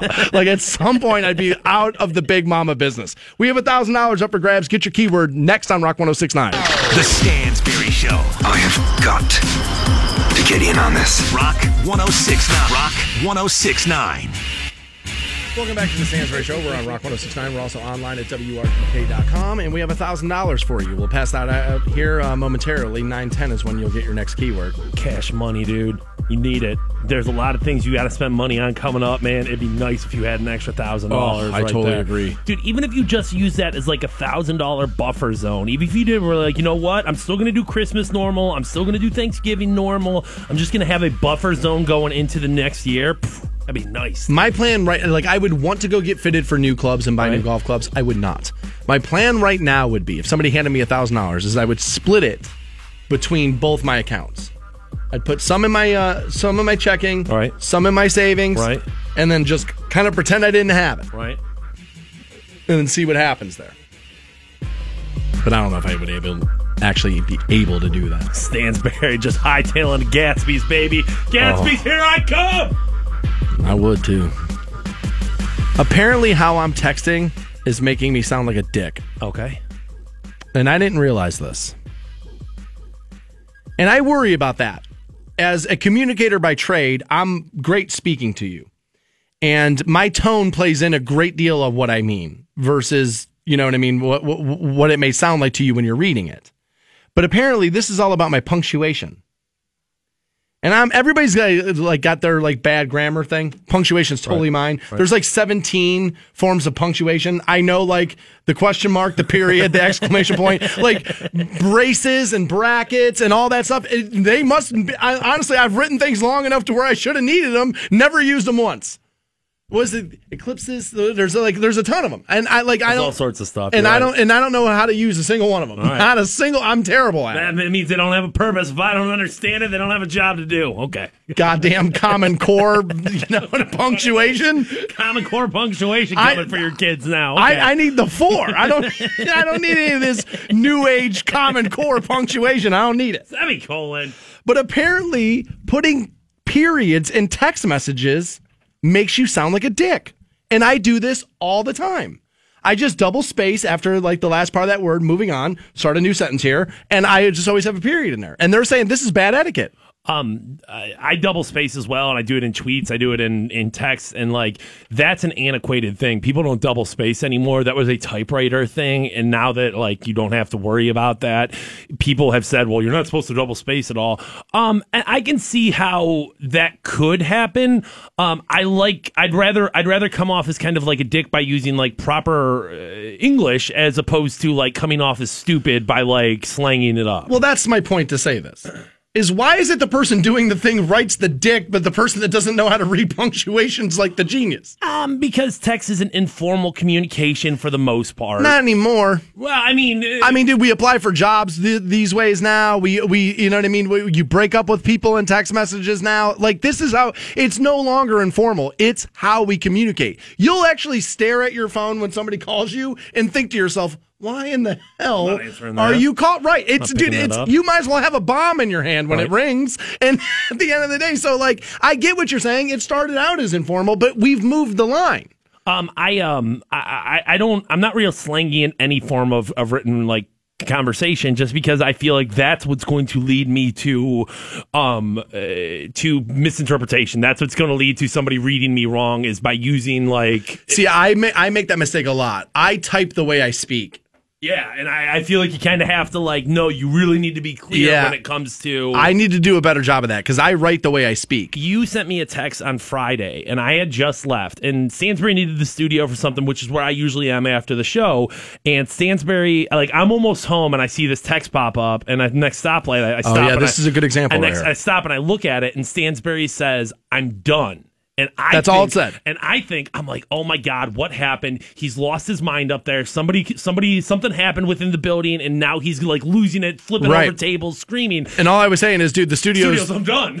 open if you need it. You can use it if you want. because. I was still recording something in here, and I saw you walk past the window, and I was like, all right, so he's just walking by to see like when I might be done. And then I got done. I walked through the building. I didn't see you. I was like, all right, well, he must be in the bathroom. So I'll just text him and be like, yo, dude, I'm done in there. I'm getting out of here. And I just simply said, I'm done. That was it. And I sent you a text back like, dude, what happened? What's the matter? Blah blah blah blah. And. I was like, what the hell's he freaking out about? I'm like, oh, okay, we figured it Like out. this, one of the things they're saying here, but you got to, they say use punctuation, but periods are all bad. They're saying, like, if a woman asks you if you want to have a drink and you just write back, sure, with no punctuation, she's thinking that you're being indifferent to it. Versus if you use, like, an exclamation point, like, now all of a sudden you're excited to have that drink with her. Yeah, yeah, yeah, yeah, yeah, yeah. Um, if we're giving one word answers, if you're sure, period, well then yes, I can understand why that might seem a little bit like. I think that's people making too much of it. I, I- at least I get that. I mean, a one word answer, you can n- not use punctuation. Sure, exclamation point, probably different, but sure, period. I guess I see how that's a little bit like, eh, sure. I have a stupid question. Okay. They have those books for every subject there is. Yeah. Is there a punctuation for dummies book? Oh, I'm sure. I'm sure if we. Uh, I you would like to be better about that. think I, would like to know what braces are for, I think it's called not like- the ones for your teeth. I think it's called like the third grade reading and writing book, but like sure, they, got Honestly, I'm. I, I'm going to put myself out here.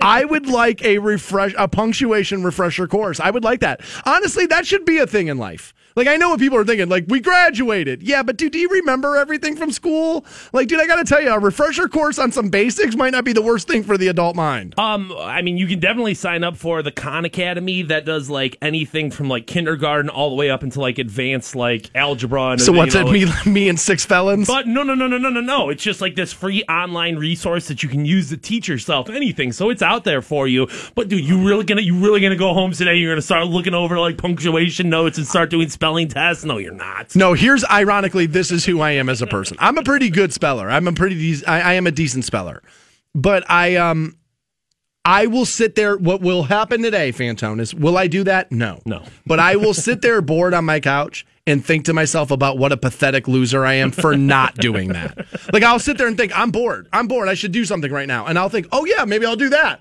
and then I'll go, nah, I'm not doing that, and then the rest of the day, my evil brain will just attack itself for being lazy. Like that's how. God damn it, my entire day's ruined now. We have a thousand dollars. Let's get, let's get you hooked up right now. Your shot at $1,000. Now, text the keyword luck to 200 200. Rock 1069. Welcome back to the Stansbury Show on Rock 1069 online for you at WRQK.com. Missed anything from this morning? Podcast at WRQK.com shortly after 10 a.m. We uh, mentioned this in passing earlier. Wanted to spend a little bit more time looking into it. As Marshawn Lynch, I believe this was yesterday during the NFL football game. He plays for the Oakland Raiders, for those of you that don't know. He sat for the U.S. national anthem and then stood, I believe, for Mexico's national anthem. And the NFL kind of announcing that they're going to extend their Mexico play into what is it 2019 through 2021? Right. Is essentially what it's going to be. And so Trump had, you know, what he has to say about this. You know, he hates this situation. He hates the kneeling and all that. And um he's kind of alluded to like, you know, they should suspend him for the rest of the the year or whatever. And then he said, you know, ratings and attendance are way down. And I said earlier this morning, and it's 100% true. It's a number on a piece of paper. You can absolutely look it up. The ratings for the NFL are not are not off dramatically. They're not. And this is what I keep telling. you. I'm in the ratings business. I am in the advertiser driven business. So I understand how this works, okay? If the ratings of the NFL were as bad as people want you to believe, there would be a list a mile long of the advertisers who have left the NFL.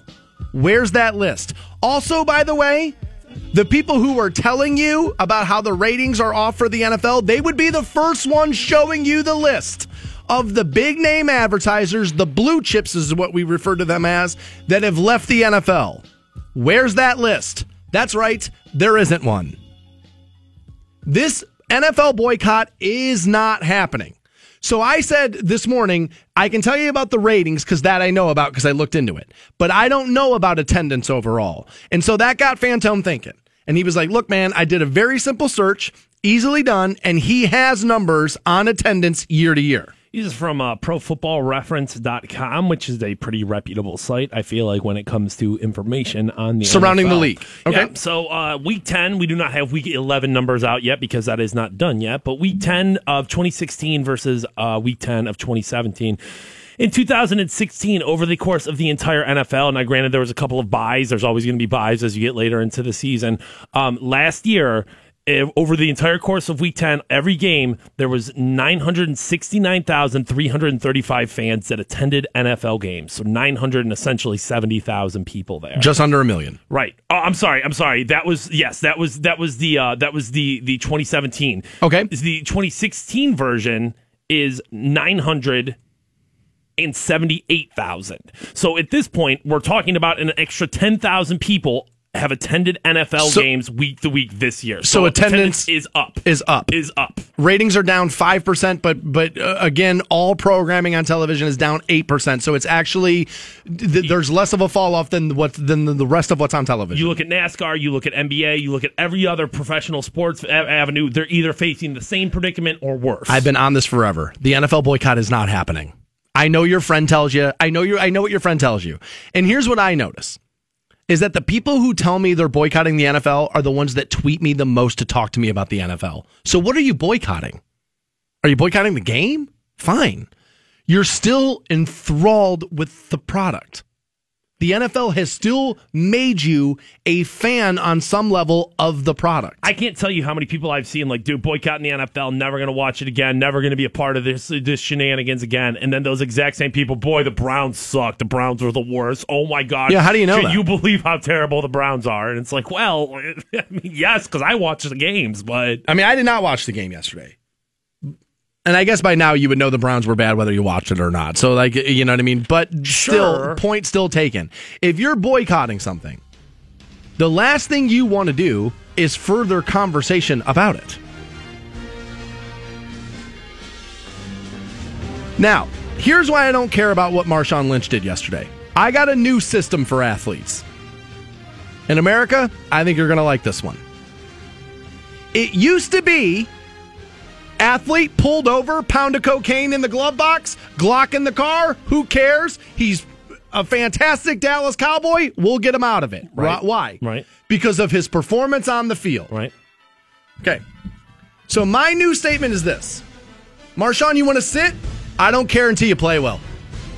I don't care. Your on the field performance all year has been abysmal at best. You've been lackluster. You've been an awful signing. You didn't do what everybody thought you were going to do in the Raiders uniform, so I don't care about what you have to say or do. It used to be we would look the other way because of how good you are. Well, I'm not paying attention to anything you do now unless you're really, really good. Unless you're really, really good, I don't want to hear about police forces. I don't want to. I don't want to hear about kneeling. I don't want to hear about it all. Shut up. Be better. Then I'll listen. That's how we let you off the hook. For 50 years in this country, it's how we kept your asses out of jail when you got pulled over doing things you shouldn't do. It's how we did it all. Was by looking the other way because your talents were so good. Well, Marshawn, when you go back to running the ball really well, that's when I'll start caring about what it is you care about off the field. Same system gonna apply. I'm flipping it. And I'm gonna apply it that way now. You want me to care about you? You want me to listen to you? Want me to listen to your platform, which isn't yours, by the way? Be better. And I'll listen. I'm done. So who are you listening to this year? Honestly, nobody. Honestly, I haven't been paying as much attention to the NFL as I used to. And I haven't bet a game since I cut the cord. Because honestly, I don't want to, I, I want to watch it if I'm going to bet it. And I missed TV all day yesterday. I can't, I mean, all week, it doesn't matter. But Sunday, there's something about football. I said it this morning, and this is why the boycott's never going to work. You know what football is? It's meatloaf and mashed potatoes. It's a warm blanket on a on a snowy Saturday. It's it's it's comfort. You just know it. It's been there for you forever. Over delivers in the entertainment factor. That's why the boycott's never going to work. It's ingrained. It's America's game. It's just the way it is. Attendance and ratings way down. No, they're not. No, they're not. Look at what happened to Papa John's. Guess where he is now? right back to the Right NFL. back it, right back to the NFL. Why? Apologizing. Why? Because the NFL is a ratings juggernaut. Boycotting the NFL. No, you're not. You're not even close. You're not even coming close to it. I will say, with Trump specifically calling out Marshawn Lynch via Twitter, you just sold 200,000 Marshawn Lynch jerseys. Yes. You, so, like, Absolutely I mean, right. You, you did that. Absolutely. What I always say whatever you boycott, whatever you protest against, you end up bolstering it on the other side. That's what I'm constantly always saying. I just. It, it, you're still watching the games. 15 million viewers per week. It's still top of the pops, dwarfs everything else on television. It's not even close. I wish, though, that they would worry more, the NFL, about getting the games here right versus moving the game into London and Mexico and all that stuff. Figure out Thursday night football, whether or not it works. Figure out Monday night football, get the games and the matchups better. Like, I think that there is an oversaturation problem with the NFL, and I think that that's more why the ratings are down. Is that, you know, you got 10 games on Sunday, a game on Monday, a game on Thursday. Then come playoffs, you got games on Saturday, some games on Sunday. There's just, there's too much of it, maybe. I would rather have them rework their system and I would rather see them double down on their fan bases in small communities in America. Like I always say this about Colorado. You go from Colorado to California, it's all Broncos fans because it's the only franchise you have there. I would much rather see you take an NFL product on the road. Take it to Boise, Idaho.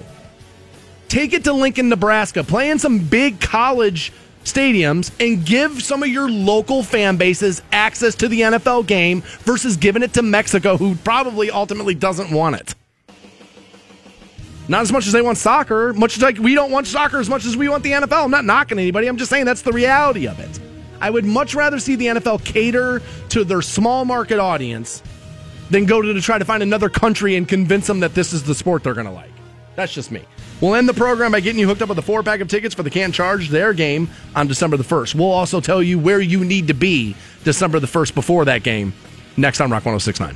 The Stansbury Show. All right, I like it. I like it a lot. Rock 1069. Rock 1069. And welcome back to the Stansbury Show on Rock 1069. Online for you, WRQK.com. Looking ahead at tomorrow, 9 o'clock is New Tour Tuesday, brought to you by the Hard Rock Rocksino. Their new Fall Out Boy, new Colt Ford, who's playing uh, here in the area coming up soon. I'm, dude, your boy likes Colt Ford. I may go to that. Yeah, I like Colt Ford too, dude. It's hard not to. Yeah, there's some about Colt that's all right. Uh-huh. And then new Papa Roach. Born for Greatness is their new one. We'll take a listen to that, see if that's any good. Okay. We'll see. I always like. I, I try to give uh, Jacoby the better. You know, like um, I don't know, like a, a little room. I, I like him because I've I've met him a handful of times, and he was always really great. Like really respected radio, radio. Would thank you for playing the record. Was always every time we did like a meet and greet with him, goes above and beyond to be nice to the people who Yeah. listen to his music. Yeah. Like he's just a good dude like that. Some dudes at meet meet and greet suck. He did not. I can remember him like not only like, all right, hey, I'll sign this and take a picture with you, but like trying to make a connection with that Asks with- about you. with that audience member, and it's like, dude, you don't have to do that. No, he talked music with with a bunch of listeners when we took him backstage once. I mean, he was just really good. Ah, whatever the last song we had for them from New Turd Tuesday, I felt like it was all right. It wasn't a hit. It's not like it did anything, but I thought it was all right. But who knows? Maybe it'll be good tomorrow. Is that Burn maybe? Ah, I can't. Or remember. Gravity? I can't remember. Last Still resort, maybe. swinging? I don't, I don't know. I don't know. Scars. I don't know. Oh, dude, what a good song that was. Scars was a pretty good record. Pretty good song there for uh, Radio Rock Band. December 1st is Long Haul Against Hunger. Fantone and I both will broadcast live from 6 o'clock in the morning till 7 o'clock that evening. We'll be at the Giant Eagle up on the strip. All to help out. Ultimately, families in Stark County. Right. But the Akron Canton Regional Food Bank gets involved with this and helps us out a great deal. I wish I had the numbers in front of me. Maybe I'll have my boss pull those from last year, get them to me so we can make some announcements uh, uh, um, of how we did last year. I know it was a it was a lot last year. It was a record setter. It was a record setter. As in, we set the record the year before, and then last year you guys came over top of it, and I uh, I would hope to do it again. For those of you that don't remember, we'll tell you the story. And I had an evil plan, and it totally worked out. and it and it went in and it went in. I wish you could see my eyes roll right now. It, it went in and it ended up being a two year bit. And it was a plan. So Fantone brought a box in the first year we were doing this. And or I think it was the second year. It was it was, it was actually our second year. Which is what I'm going to ask you guys to do is to bring a box and set it in your break room, and then you can start to, you know, get your coworkers involved. You can get the people you know involved. It's bigger than just you going and buying, you know, five dollars worth of groceries. we have a uh, we have a very dedicated listener um, Mallory, who uh, she's the embalmer, embalmer Mallory. Okay, okay. Uh, she's already got a box at her workplace. She's already getting people to do it. Thank you, Mallory. Right. So Fantone brought one of these boxes, and he was like, you know, kind of guilting the staff into like donating. Yeah. Oh, dude, to just guilt you into it. No, you, you should want to do this, but okay, I was guilting them. And I got hungry one morning, and I was like, I got a great idea. There was Easy Mac in there, and I was like, oh my god. What I'll do is I'll eat one of the Easy Mac cups, which I'll obviously replace. I was like, and we'll kind of make a joke about it, and next thing you know, it'll turn into this big, th- huge thing. And sure enough, the, the the year we did that, we had a mountain of macaroni and cheese. Like, there's photos of me at wrqk.com. You can't even see me behind the mountain. I mean, that's how big it was. Lies. I mean, this, yes, so the macaroni and cheese mountain existed, but do not let him tell you for one second that this was his great Pre-planned. plan. Oh, that this was Stansbury. Pre-planned. Looking down the field, figuring Had a plan. Lies. Had a plan. Lies. Had a plan. Was hungry, needed to eat, borrowed a mac and cheese cup, an Easy Mac cup, which by the way, I ended up buying like $200 worth of Easy Mac that year and putting it in there. Could have been $200 plus one. Yeah, there. well, I hate you. And I uh, And so like Easy Mac is definitely one of those things that's definitely um, it- it's a good donation item for the Akron Canton Regional Food Bank. it's so easy for kids to make. That's kind of one of the things that like makes it great is that you know you don't necessarily know with a box of mac and cheese do they have access to a Milk, stove, butter, to make milk, stove, butter, all that right. stuff, right? Where it's like, dude, you got tap water and you got a microwave, so it's That's what made it so awesome. yeah. Yeah, so, it's dude, and, and, and don't don't don't don't start to put yourself in this martyrdom of like, oh, stand. I'm a martyr. lying down on the cross, eating the mac and cheese. No, I got. I mean, I got lambasted over that, and I got to tell you, a bunch of people in the area got to eat mac and cheese because of that. So we'll see you guys December first. We'll be at the Giant Eagle up on the strip from six o'clock that morning till seven o'clock in the evening. Um, we always have like concert tickets and that kind of stuff to give away and all that stuff. I don't know the details on that as of yet, but we always have that kind of stuff, and that's not really why you guys come out. You come out to show off your generosity and help you, you know, your fellow uh, neighbors and the like. More people are food insecure than you realize, and this is a great event. We do it every year to benefit the Akron Canton Regional Food Bank. We can't wait to be part of that December first up at the Giant Eagle on the Strip. Also, December the 1st, the Canton Charge are playing that evening, and we have a four pack of tickets. Let's send you. We'll take caller 17 right now, 1 800 243 7625 on those. Aside from that, we're done. We'll be back at it live tomorrow morning, 6 a.m. on Rock 1069. However, stick around because Teresa has your next opportunity. Well, to buy a car and to uh, and, and to get hooked up with a to get hooked up with a thousand dollars at ten ten. Teresa gives you your next keyword. Stick around. Hope you boys brought popcorn. The Stansbury Show. Because I'm about to put on a show. Rock 1069. Hey guys, you guys, Stansbury here from North Canton Collision. The folks you call if you've been into collision.